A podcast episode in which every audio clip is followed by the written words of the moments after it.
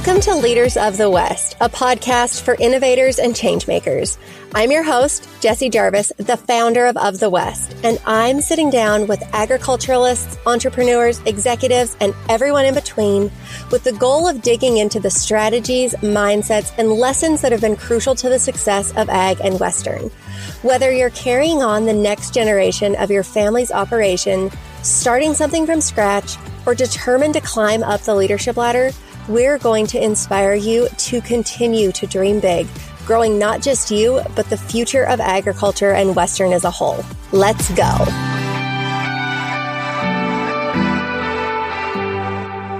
Well, hello there. I hope you guys are having a good end of August. Gosh, it is so hard to believe that summer is almost over. School has started back up for the majority of you who have school kids. College has started back up for the majority of you who are in college or who have those college age kids. I don't necessarily know that I am ready for fall, but ready or not, fall is almost here, which before we get into the podcast, I actually want to talk about a couple of things that are coming to of the West, specifically in relation to fall. So I talked about those of you who are in college. So whether you are somebody who is in college or you have that college age kid, you know of somebody who is in college. In the month of October of the West, every year we host a webinar and it's called Navigating Your Next Step. And the purpose of that webinar is to really set those upperclassmen, so juniors and seniors in college, up for the next step in their lives once they graduate college. The majority of that age group, they either need internships in the summer that they need to start applying for in the fall, or they're going to be graduating in April and May. So they need to start applying for jobs. So we really get that age group in the frame of mind of what are you going to do next? What can you be doing right now so that come May, you don't have to go back home and live with your parents.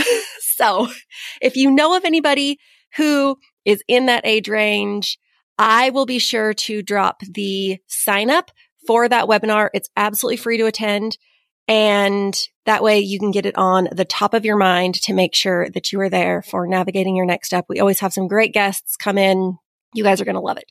And then the other thing that I wanted to talk about is we always have great jobs on the site, but right now we have a ton of really good jobs. So if you guys have not created that user profile on Of the West, it's absolutely free to do so.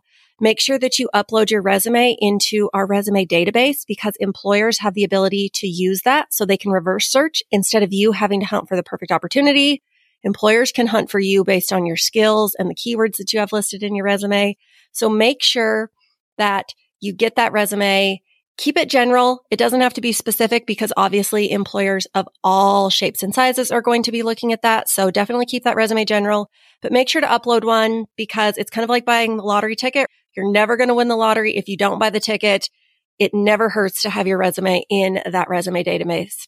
And like I said, it's absolutely free to uh, create that account on Of the West.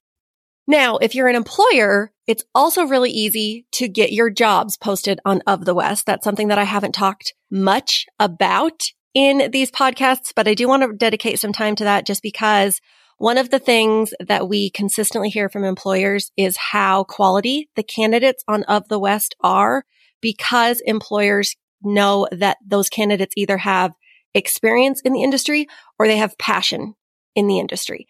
And I am never going to dog any other job sites, but I will say that mainstream job sites are going to bring in mainstream people. And there's nothing wrong with that. But if you are looking for candidates with experience or passion for your industry, then there's no reason not to post those on Of the West because that is exactly the type of job seeker, the type of perfect candidate that we serve you guys.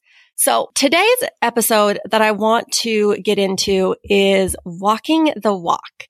So probably about a month ago, I was on Facebook or Instagram. And to be honest, I don't remember which it was, but I saw a post talking about the importance of leading by example. And it said, if you want your kids to read, they need to see you reading. If you want your kids to work out, then they need to see you working out. And now it went on to list a lot more examples, all of them just as accurate and relatable as those first two. And when I read the post, I thought, man, that's really good. So I went back through the post and I read each of those lines again. If you want your kid to read, then they need to see you reading. Clearly, that means that you can't tell people to build good habits if you aren't building them yourself. But even deeper than that, it really means being an encourager. It means to lead by example. And it made me ask myself if I was taking the time to do and to show my kids the things that I want them to do. Not very well. I will say though, going back to the example of reading, I have always been a reader.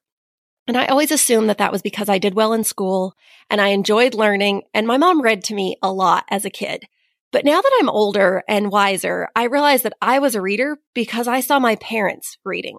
Now, granted, back in the 90s when I was a kid, it was a lot easier to make time to read because back then we had three TV channels and an antenna that you had to walk outside and twist with a pipe wrench with someone yelling out the window if the picture was getting better or getting worse.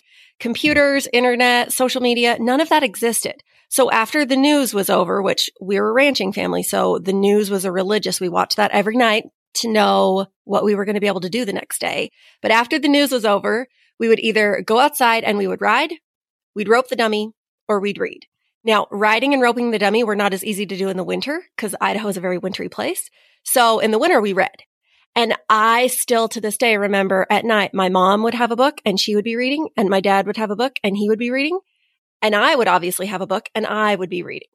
And I read up until college where I read too many textbooks and I never wanted to read again. And then I dipped a toe back into reading. But we had kids. And if you are somebody who likes quiet when you read, small children and quiet do not go hand in hand. So I got off the reading bandwagon. But now our kids are a little bit older and they know what books are and they love books, which I am so thankful for. But kids are sponges and they soak up what is around them. And I know that it would be really easy for them to stray away from that love of books if they don't ever see their parents making time to read. If they see us on our phones when we sit down on the couch at night, guess what they're going to want to do when they get older? Now, if you guys listened to my solo episode on goal setting from a few weeks ago, you'll know that one of my goals is to read a book every month. I will also be the first to tell you that reading one book a month really isn't much. If I can get through a book in a week, then that means that I'm only reading one week out of the month and I'm not reading three weeks out of the month. So 25% of the time, I'm doing what I want my kids to do. It's not great, but it's a start. And you have to start somewhere, especially when it comes to really walking that walk. Especially if I'm filling up that extra time with other things that I want my kids doing. If I want Jhett to go out and rope the dummy so that he can practice for his junior rodeos, guess what I need to be doing? I need to be doing it right alongside him. He needs to see me doing it even when he's not doing it so that that way it encourages him to want to go do it as well. My kids would think I am an absolute lunatic when they are older, when I tell them they need to go volunteer if they have never seen me volunteer a day in my life. And I would even go as far as to say that what we do versus what we say applies just as much to our spouses and significant others and those types of relationships as it does to children. Because if I told my spouse that he needed to change his eating habits, but here I order fast food every day, I bet he wouldn't change his eating habits, would he? Luckily, that's not anything Justin needs to worry about because that man is a beanpole. But you can see how that type of modeling one's actions transcends parenting and goes into those other relationships, like with your spouse or with your friends or with other people in your life. Life is really more about what we do and less about what we say. And I really do think that that has something that has been lost in this day and age. You know, there's a lot of truth behind the Mother Teresa quote if you want to change the world, go home and love your family. The quote isn't go home and tell your family how to change the world. It is go home and love your family. The quote really doubles down on the importance of action, knowing that your actions will lead others to follow suit far more effectively and efficiently than your words ever will. And I can say that I have had those relationships in life where people have told me what to do, but they don't do it themselves.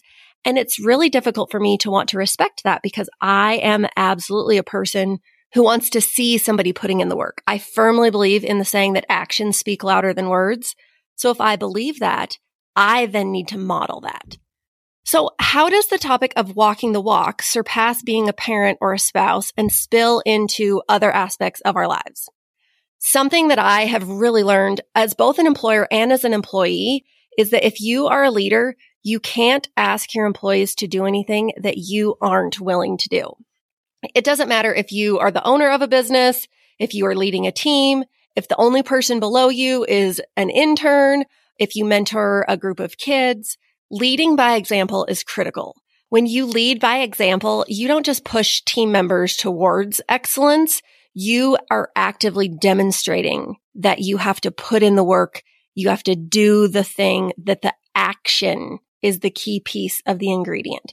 I had a friend, this has been a long time ago. She worked in a coffee shop and the shop was always open on holidays like Christmas and Thanksgiving, namely because in this town, no other coffee shop was. So the owners of the coffee shop thought, well, if nobody else is open, people still want their coffee. If there are travelers on those holidays, we want to be the place that is open for a few hours in the morning. Now, I remember how frustrated my friend was because she told me that she had to work on Thanksgiving or on Christmas versus making memories with her family. And I asked her, I said, Hey, so the family works in this business. Do they ever make it a point to work on those holidays? And she said, no. They always had holiday plans and they always had one or two employees who worked. I will say, I will be the first to say that if you are the boss, you have worked your tail off and you have absolutely afforded the right to work when and how you want to. But there is a difference in being in charge and being a leader. In that family coffee shop where family members worked all other days of the week, a leader would have their family show up on Thanksgiving morning or on Christmas morning, dressed to the nines in their holiday fun attire. And they would have worked together to make coffee available for a few hours before shutting down for the day so that everybody could go home and enjoy the holiday. I can guarantee you that if that was the environment, if that family was showing up on those holiday mornings, my friend never would have been as frustrated by working those same days because her employer was there proving that they were willing to do what they ask of their employees because they were leading by example. But she was frustrated by it because they would ask her to sacrifice her holiday mornings so that they could spend them with their family and she would have to spend it in their business operation.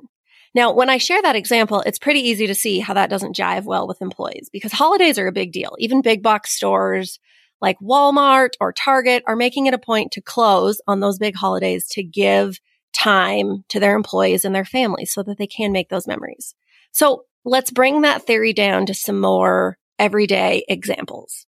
You are not going to gain much respect when you harp on your employees to stay late while you're the one who cuts out every day at three o'clock. We have all seen that boss and we all roll our eyes when they walk out the door early after they've asked everybody to stay late to work on a project. We can easily see why that is going to cause some friction in a company. If you are somebody who is constantly working from home, but you always veto requests from your employees to let them have hybrid schedules or flex schedules so that they can occasionally work from home, your employees are going to get frustrated. And because you're not leading by example, it's going to be really apparent to them that you aren't a person of your word and that your actions don't match. And that's one of the aspects that can easily begin to create holes in what is an otherwise very sturdy ship. And once you start taking on water in one compartment, it's hard to keep everything else afloat. It chips away at your relationships with others. It can allow people to think that it's okay if you do it, then it's okay if they do it and it doesn't really matter if you're an officer two or if you are an office of 20 or 200. That kind of leadership can really put a negative impact on your company culture, both internally and externally. If we want to strengthen our industries, we have to start by strengthening our companies and our personal impacts. And the only way that we can increase those is if we work to strengthen ourselves. So now, as a friend, I encourage you to go find where is somewhere in your life where you could become a better leader, a better parent, a better spouse, a better friend by walking the walk and not just talking the talk by being somebody whose actions speak louder than their words.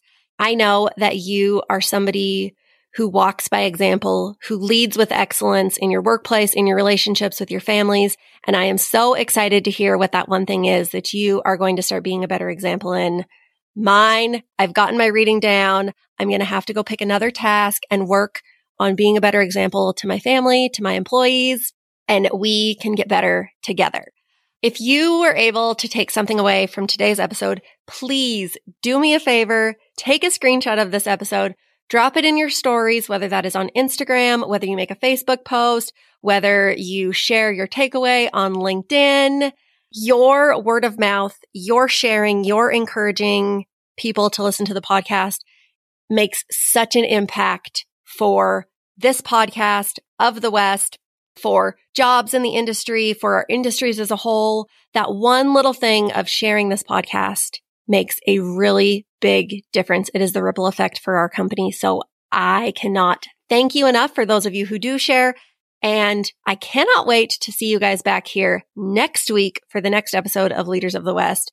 We have a really good guest and you are going to love their wisdom and insight. Okay. Until next time, I will see you later. If you loved this episode, do us a favor and share it with someone else who might find just as much value in it as you did. We're on a mission to continue to grow and strengthen the future of agriculture and Western industries, and you spreading the word helps us make more of a positive impact. It also makes a big difference when you take a minute to go rate and review the show. We can't thank you enough for listening, for sharing, and for loving Ag and Western as much as we do. We'll see you back here for our next episode.